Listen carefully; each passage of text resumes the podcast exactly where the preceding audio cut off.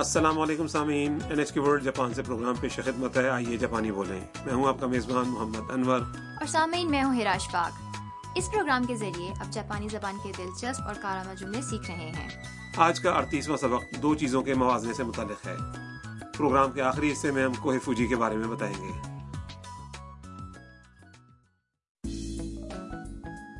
ہاکونے کی سیاحت پر آئی ہوئی تام اور آیاکا جھیل آشی نو کو میں تفریحی بحری جہاز پر سوار ہوتی ہیں۔ تو آئیے سبق نمبر 38 کا مکالمہ سنتے ہیں۔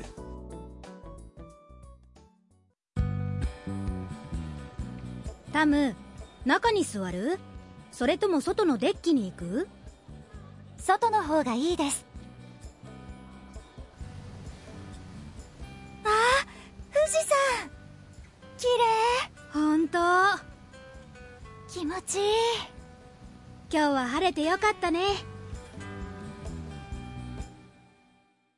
اب ہم اس مکالمے کی وضاحت کرتے ہیں۔ جہاز پر سوار ہونے کے بعد آیاکا تام سے پوچھتی ہے، تام ناکا نی سوارو؟ تام، اندر بیٹھنا ہے؟ سورے تومو سوتو نو ڈیکی نی ایکو؟ یا پھر باہر ڈیک پر جانا ہے؟ تام کہتی ہے، سوتو نو ہو گا ای دیس، باہر بہتر ہے۔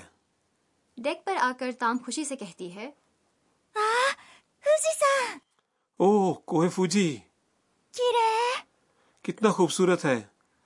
آیاکا اسے اتفاق کرتے ہوئے کہتی ہے، ہاں واقعی۔ تام بات جاری رکھتی ہے، بہت خوشگوار احساس ہے۔ آیاکا کہتی ہے،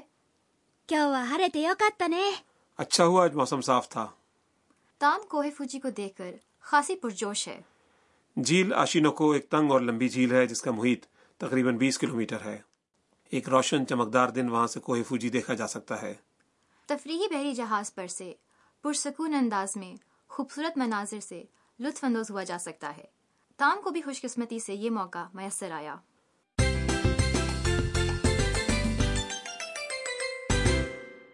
آج کے سبق کا کلیدی جملہ ہے، باہر بہتر ہے۔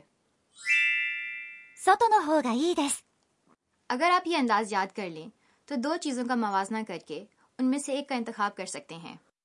اب ہم آج کے کلیدی جملے کی تشریح کرتے ہیں۔ سوتو کے معنی ہے باہر۔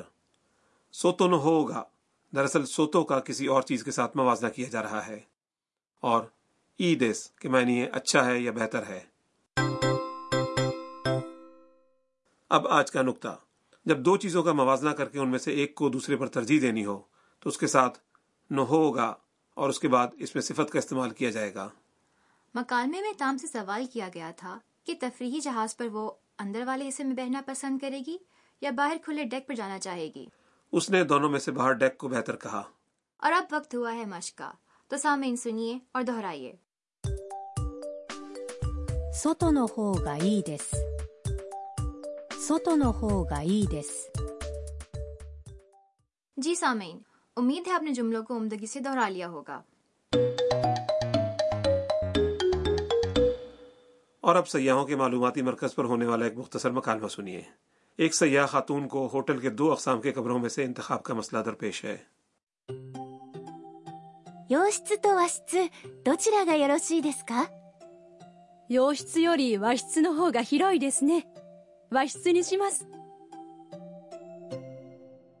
اب اس مکالمے کی تشریح۔ مغربی طرز اور جاپانی طرز میں سے کون سا کمرہ پسند کریں گی؟ یوشتسو مغربی طرز کے کمرے، جبکہ واشتسو جاپانی طرز کے کمرے کو کہتے ہیں۔ دوچرا کے معنی ہے کون سا، اور یوروشی کا مطلب ہے اچھا۔ یہ ای کا شائستہ انداز ہے جو اکثر عملہ اپنے گاہکوں یا مہمانوں کے ساتھ گفتگو میں استعمال کرتا ہے۔ یوشتسو یوری واشتسو نو ہوگا ہیروئی دیسو نے۔ مغربی طرز کے مقابلے میں جاپانی طرز کا کمرہ زیادہ وسیع ہے نا۔ یوری دو چیزوں کے موازنے کے وقت استعمال کیا جاتا ہے۔ اس کے معنی ہے فلاں سے یا فلاں کے مقابلے میں۔ ہیروئی کے معنی ہے وسیع یا کھلا، اور آخری نے بولنے والے اور مخاطب کے درمیان مفاہمت کا ایک انداز ہے۔ میں جاپانی طرز کا کمرہ لوں گی۔ نی شیمس اپنا انتخاب یا فیصلہ ظاہر کرتا ہے۔ تو سامعین سنیے اور دہرائیے۔ واشتسو نو ہوگا ہیروئی دیسو نے۔ یوشتسو یوری واشتسو نو ہوگا ہیروئی دیسو نے۔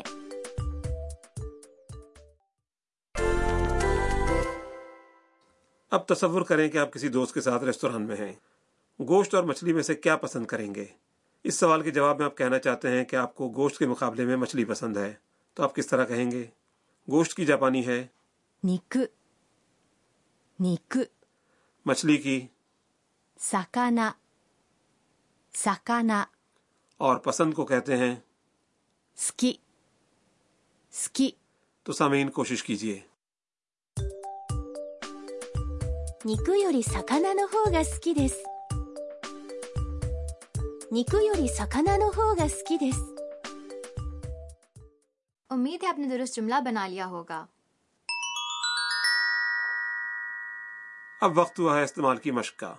آج کی مشق وقت یا زمانے کے الفاظ سے متعلق ہے. اس کا آغاز دنوں سے کرتے ہیں. آج کو کہتے ہیں کیو، گزری ہوئی کل کو کنو، اور آنے والی کل کو آشتا.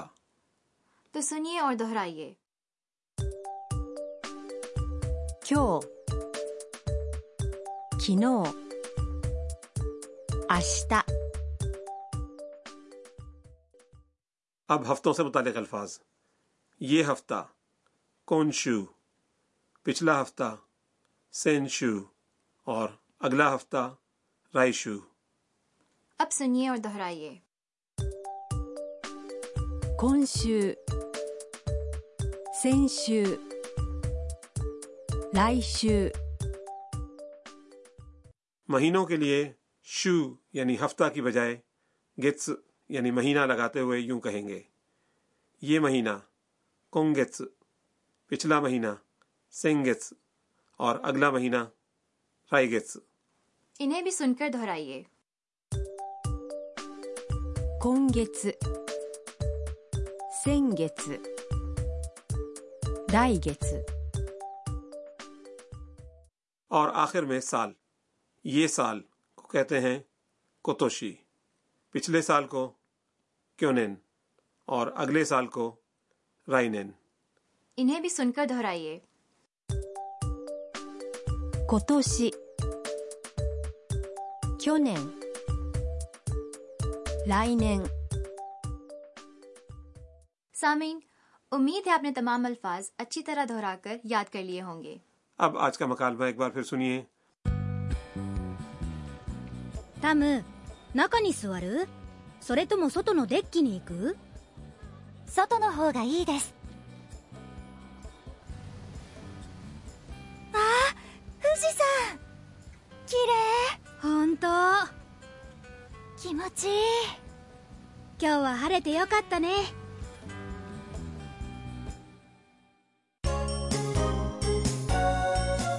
میاں نو ٹراویل گائیڈ. اب میاں کا سفری ہدایت نامہ. آج کا موضوع ہے کوہ فوجی. جاپان کے سب سے بلند پہاڑ کوہ فوجی کی اونچائی 3776 میٹر ہے.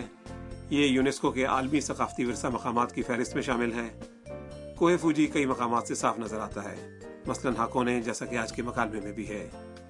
کوہ فوجی پر چڑھنے کے دوران نیچے کے وسیع مناظر یا تحت نگاہ پھیلے ہوئے بادلوں کا خوبصورت منظر کوہ پیمائی کو پر لطف بناتے ہیں. کیا سارا سال کوہ فوجی پر چڑھنا ممکن ہے؟ جی نہیں.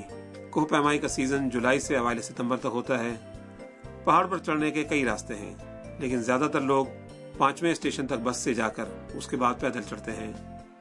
اکثر لوگ 7ویں یا 8ویں اسٹیشن کے ہٹ میں قیام کر کے اگلی صبح سورج طلوع ہوتے وقت چوٹی سر کرتے ہیں.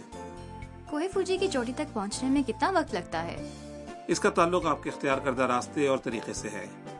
5ویں اسٹیشن سے پیدل چڑھنے کی صورت میں چوٹی تک پہنچنے کے لیے عام طور پر 6 سے 9 گھنٹے لگتے ہیں.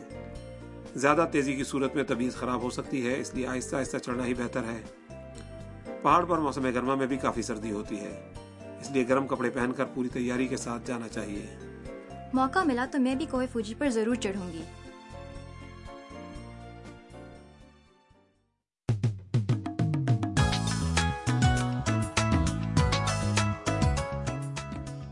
سامعین، اس کے ساتھ ہی آج کا سبق ختم ہوتا ہے. اگلے سبق میں تام کچھ کھو دیتی ہے.